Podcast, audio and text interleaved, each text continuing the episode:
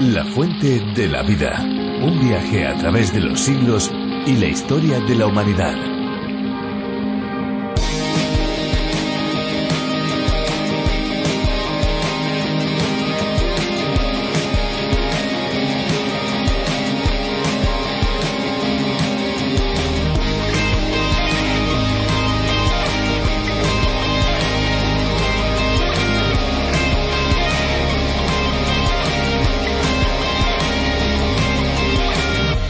El aumento del tamaño del abdomen por acumulación de líquido, es decir, la citis, puede ser síntoma de enfermedades del páncreas, corazón o riñones, pero sobre todo puede ser debido a problemas en el hígado por el alcoholismo, la cirrosis o el cáncer.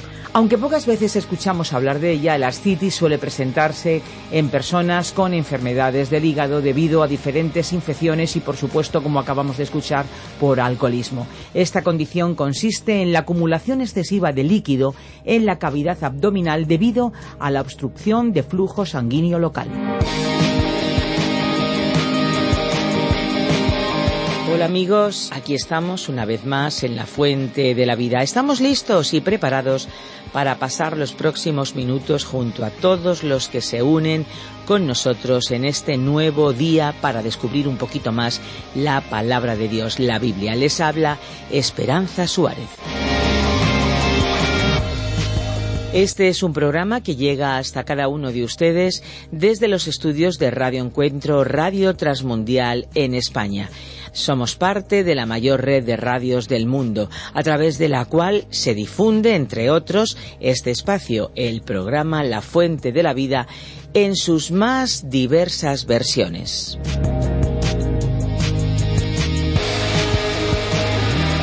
Damos gracias por todos aquellos que se ponen en contacto con nosotros, que nos oyen desde otros lugares, desde otros países, desde otros continentes.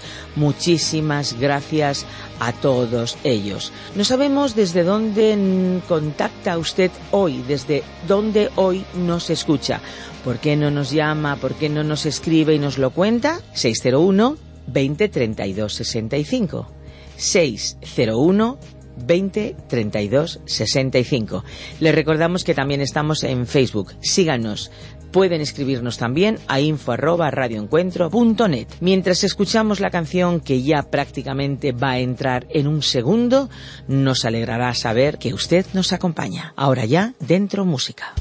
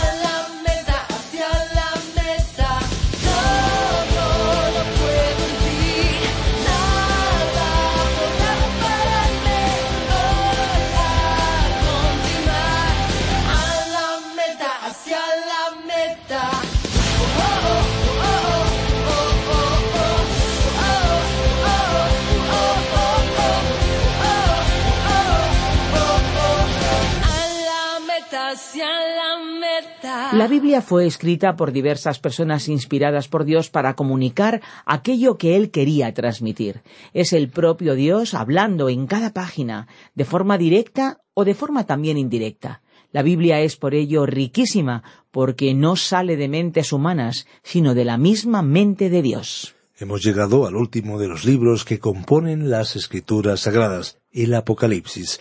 Se trata de un documento revelado por Dios al apóstol Juan, y estudiándolo descubriremos detalles muy interesantes. Hoy completamos nuestra introducción al Apocalipsis y nos adentraremos al primero de sus capítulos. Así que quédense con nosotros para descubrir juntos este fantástico libro. Les recordamos que pueden ponerse en contacto con la Fuente de la Vida a través de varias vías de comunicación, la página web, el correo electrónico o bien el WhatsApp esta última vía es la más inmediata y es la que en este momento les facilitamos. 601 20 32 65. Ese es el número de WhatsApp. Al finalizar el espacio les daremos las demás. Así que ya nos vamos con la reflexión. La fuente de la vida. Apocalipsis. Introducción. Capítulo 1. Versículo 1. Continuamos hoy, estimado amigo oyente, nuestra aproximación a un libro bastante desconocido de la Biblia, que es la palabra de Dios, y nos referimos al último libro del Nuevo Testamento, que se llama Apocalipsis. Este nombre significa desvelamiento, que es el origen de nuestra palabra apocalipto, un tipo de escrito que aparece también en los libros de otros profetas del Antiguo Testamento como son Daniel, Ezequiel y Zacarías. En el Nuevo Testamento solo tenemos este último libro que contiene las profecías reveladas por Dios al apóstol Juan, a quien se le atribuye la autoría de este libro. Juan el apóstol fue hijo de Zebedeo y hermano de Jacobo. Los padres de la Iglesia indican de manera específica la última parte del reinado de Domiciano, alrededor del año 96 después de Cristo, como el tiempo en que Juan recibió la revelación en la isla de Patmos, donde se encontraba exiliado por ese mismo emperador. Justino Mártir, Ireneo, Tertuliano, Hipólito, Clemente de Alejandría y Orígenes atribuyen unánimemente el libro a Juan.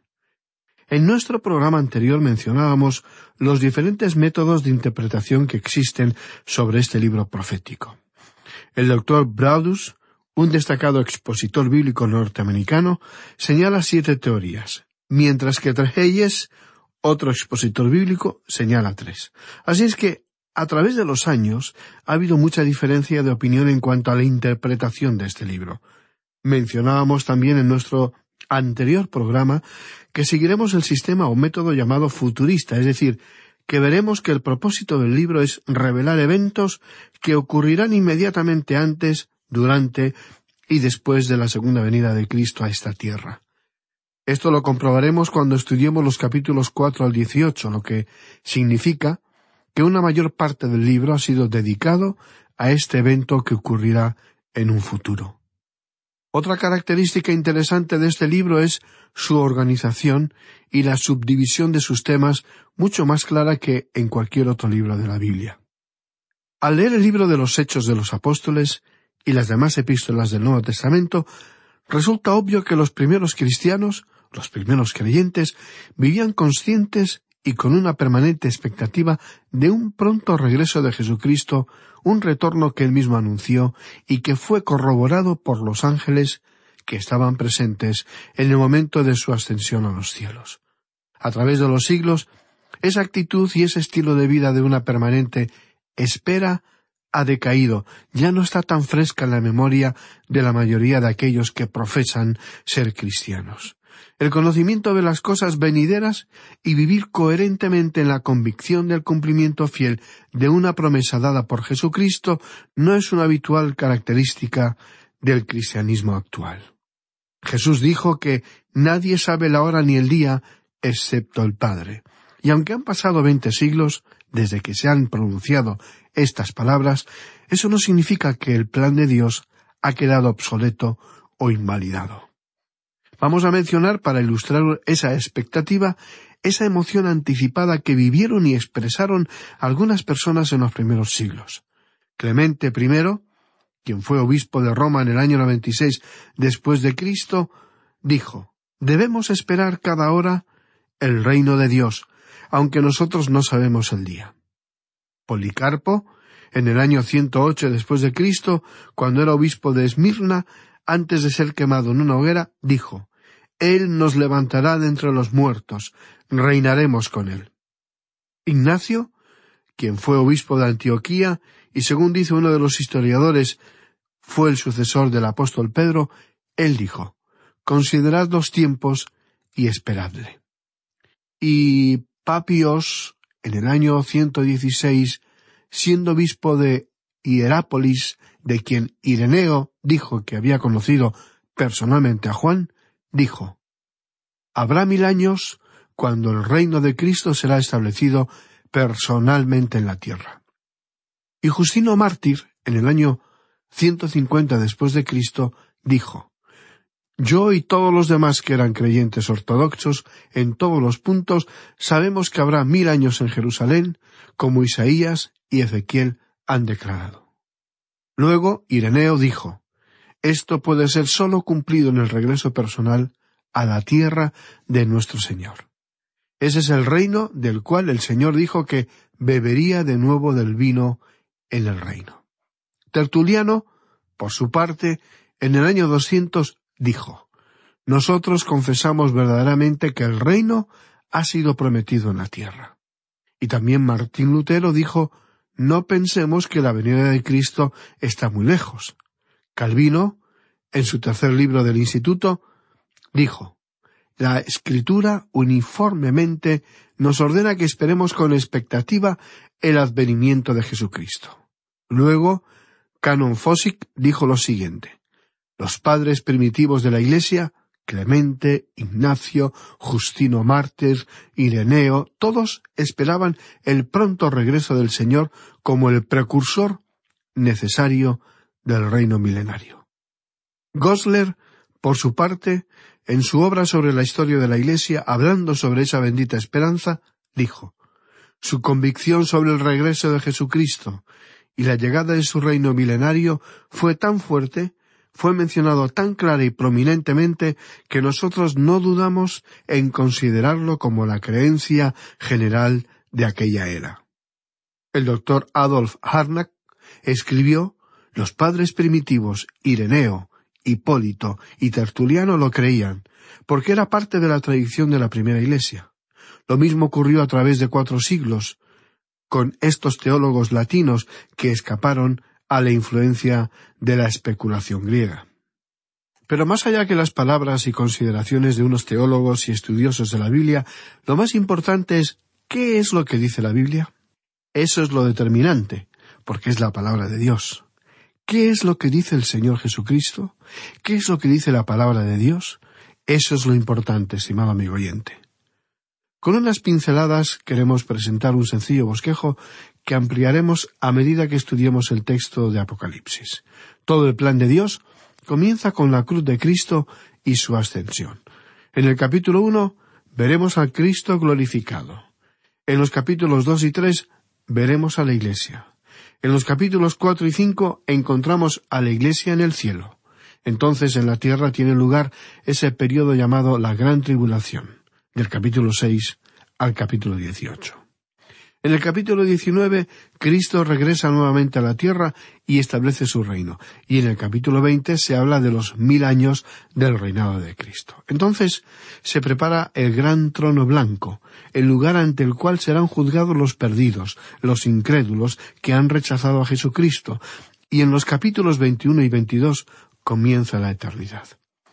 Ese es, a muy grandes rasgos, un bosquejo del libro de Apocalipsis. El apóstol Juan, el autor de estas revelaciones llamadas Apocalipsis, como ya mencionamos, escribió este libro en la isla de Patmos, cuando Domiciano se encontraba en el trono de Roma.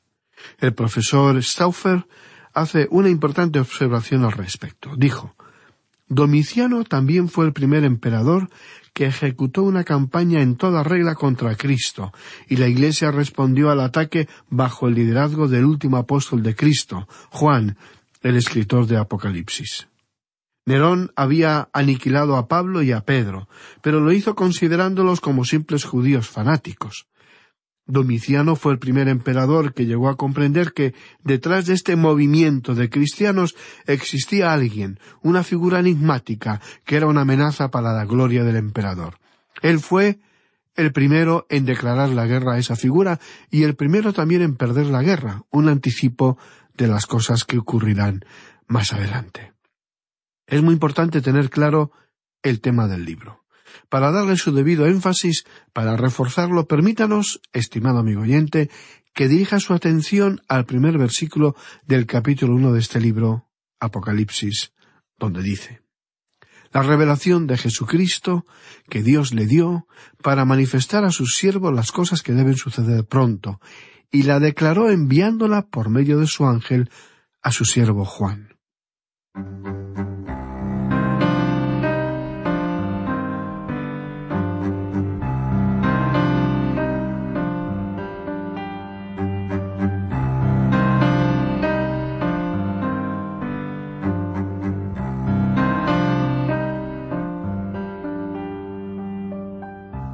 Debemos mantener claro en nuestro pensamiento que este libro es la revelación de Jesucristo. En los Evangelios lo vemos a Él en los días de su humanidad, en su carne, pero esta condición no nos ofrece la completa y total revelación acerca de Jesucristo. Allí le vemos en su humillación. Ahora aquí en el Apocalipsis le podemos contemplar en gloria. Observaremos que Él está a cargo de todo lo que ocurre. Él tiene la preeminencia absoluta y podremos ver cómo Jesucristo se revela a sí mismo y se muestra tal como Él es, y ese es el descubrimiento de toda la realidad de nuestro Señor Jesucristo. El comentarista Snell lo expresa así. En la revelación, como también se le denomina el último libro profético, el Apocalipsis, el Cordero de Dios es el centro alrededor del cual se reúne todo lo demás, el fundamento sobre el cual se construye todo aquello que va a perdurar, el clavo que todo lo sostiene, es el objeto al cual todos señalan y el manantial del cual emanan todas las bendiciones. El Cordero es la luz, la gloria, la vida, el Señor del cielo y la tierra, frente al cual toda profanación o mancilla debe desaparecer y en cuya presencia se conocerá el gozo perfecto. No podemos avanzar en el estudio de Apocalipsis sin ver al Cordero como los letreros que marcan el camino, para recordarnos que aquel que por sí mismo nos limpió de nuestros pecados, ahora es exaltado hasta lo sumo, y es ante él ante el cual debe inclinarse toda rodilla y toda lengua debe confesar. Hasta aquí la declaración del comentarista Snail. Estimado amigo oyente, a esta gran declaración nosotros solo podemos decir aleluya, porque el Cordero reinará en esta tierra. Ese es el plan de Dios, ese es el propósito de Dios. Hemos reiterado que el libro de Apocalipsis no es un libro tan difícil, es un libro que se subdivide a sí mismo de una manera muy comprensible. Si usted lee los versículos 18 y 19 de este primer capítulo, observará cómo Juan, el autor, lo divide y en el versículo 18 tenemos al Señor Jesucristo hablando ya como el Cristo glorificado. Y dice, Y el que vivo y estuve muerto, mas he aquí que vivo por los siglos de los siglos. Amén. Y tengo las llaves de la muerte y del Hades. Observemos las cuatro grandes declaraciones que Jesucristo realiza sobre sí mismo. Primero, Él dice, el que vivo. Segundo, estuve muerto. Tercero, he aquí que vivo por los siglos de los siglos. Y cuarto, y tengo las llaves de la muerte y del Hades. Luego el Señor le dice a Juan que escriba y le da su bosquejo en el versículo 19 de este capítulo 1 de Apocalipsis, donde dice, escribe las cosas que has visto y las que son y las que han de ser después de estas. Estimado amigo oyente, esto es realmente maravilloso, una división grandiosa de lo que Él nos presenta aquí. En realidad no hay nada que se le pueda comparar. Primero, Jesucristo dice, yo soy el que vive. Y le instruye, escribe las cosas que has visto. Esta mención es en tiempo pasado, refiriéndose a la visión del Hijo del Hombre en el cielo, el Cristo glorificado, en el capítulo 1 de Apocalipsis. Segundo, continúa el Señor y dice, y estuve muerto, mas he aquí que vivo por los siglos de los siglos. Y Jesucristo vuelve a dar instrucciones a Juan y escribe las cosas que son. Esta mención la pronuncia en tiempo presente, refiriéndose al presente ministerio de Cristo. Veremos, estimado amigo oyente, que el Cristo viviente está muy ocupado en los presentes tiempos. ¿Sabía usted que Él es la cabeza de la Iglesia? ¿Sabe usted la razón por la cual la Iglesia contemporánea se encuentra con tantos problemas? La razón es que la Iglesia es como un cuerpo que ha sido decapitado. El cuerpo ya no está en contacto con la cabeza de la Iglesia. Más adelante reflexionaremos sobre el ministerio de Cristo a la Iglesia en los capítulos dos y tres de Apocalipsis. Y tercero, Cristo dijo, Tengo las llaves de la muerte y del Hades. Al llegar al capítulo cinco leeremos que no se encontraba a nadie que podía abrir el libro, solo había uno que era digno, al Señor Jesucristo. Comenzando en el capítulo cuatro hasta el capítulo veintidós, tendremos los temas relacionados con el futuro. Y Cristo le volvió a decir a Juan, escribe las cosas que verás después de estas. Es decir, que le dice al apóstol que debe escribir de las cosas que han de ser después de estas. Eso es muy importante porque la expresión después de estas proviene del griego metatauta. ¿Después de qué cosas? ¿A qué se refiere? a las referencias relacionadas con la Iglesia, asuntos que tienen que ver con la Iglesia. Por lo tanto, comenzando con el capítulo cuatro hasta el veintidós, el Señor Jesucristo trata con los asuntos que tendrán lugar después de que la Iglesia sea recogida de la tierra. Es no solo delicado, sino también arriesgado el relacionar eventos que están ocurriendo en el presente, en nuestros tiempos actuales, con eventos descritos como cosas que ocurrirán en el futuro descritas en este libro profético. A veces se escuchan interpretaciones extravagantes que supuestamente se basan en el Apocalipsis.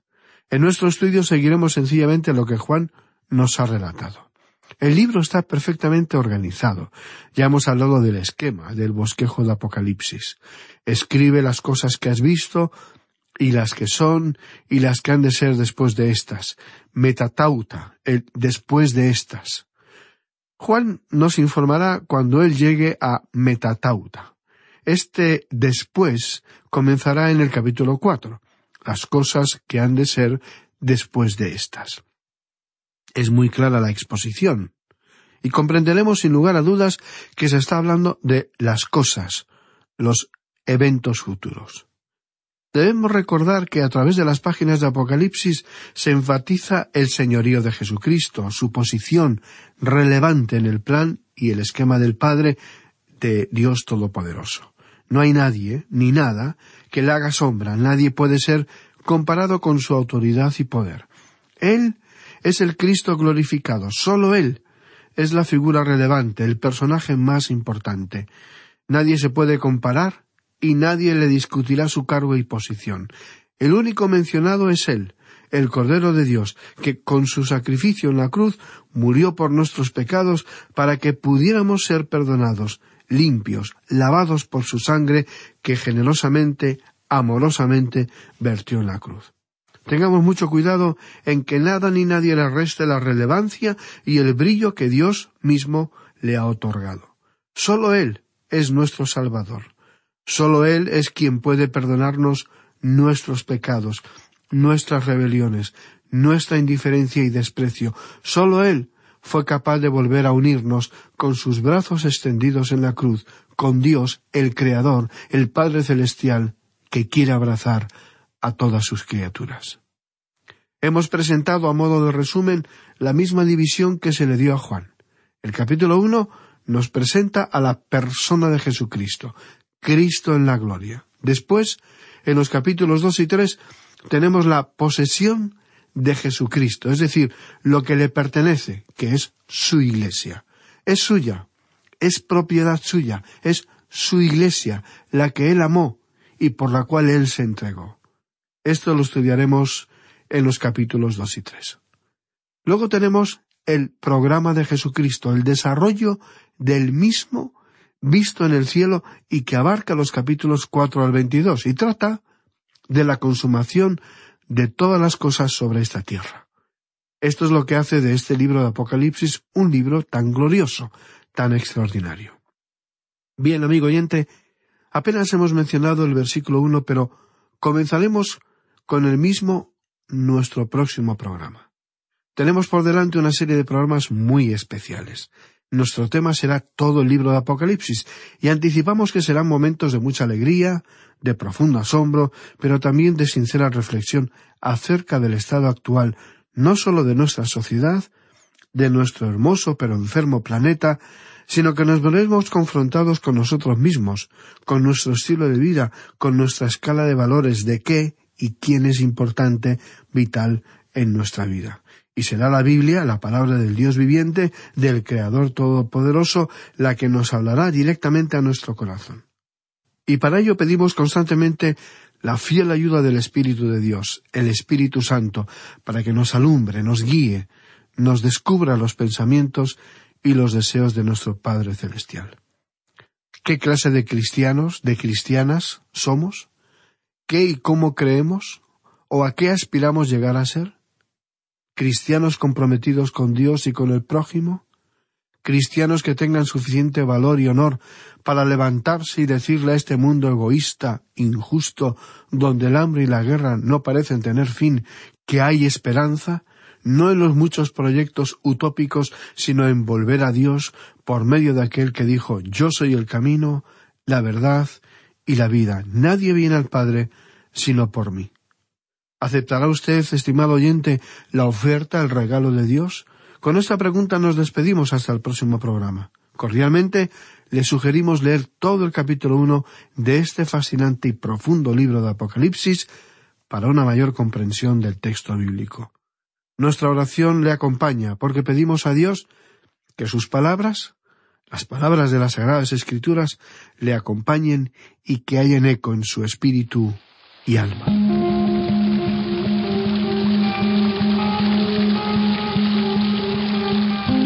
Ya estamos terminando el programa de hoy, pero no podemos irnos sin recordar que los programas están disponibles en lafuentedelavida.com y también en la aplicación La Fuente de la Vida que se puede encontrar con el nombre A través de la Biblia. Si desean contactar con nosotros, nuestros números son el 91 422 0524 y el 601 20 32 65. Y si nos llaman desde fuera de España, deben pulsar el prefijo más 34. Si quieren enviarnos un email con sus dudas, preguntas, sus sugerencias, sus inquietudes, lo que ustedes quieran decirnos, lo pueden hacer en info arroba radioencuentro.net. Recuerden, info arroba radioencuentro.net. Y ahora sí que ya, sí que nos vamos, ya cerramos nuestros micrófonos. Pero antes de irnos hay algo muy especial que no queremos olvidar y que deseamos recordar. Y es el motivo por el que producimos y difundimos este espacio. Y es que amigos, hay una fuente de agua viva que nunca se agota. Beba de ella. Este ha sido un programa de Radio Transmundial producido por Radio Encuentro, Radio Cadena de Vida.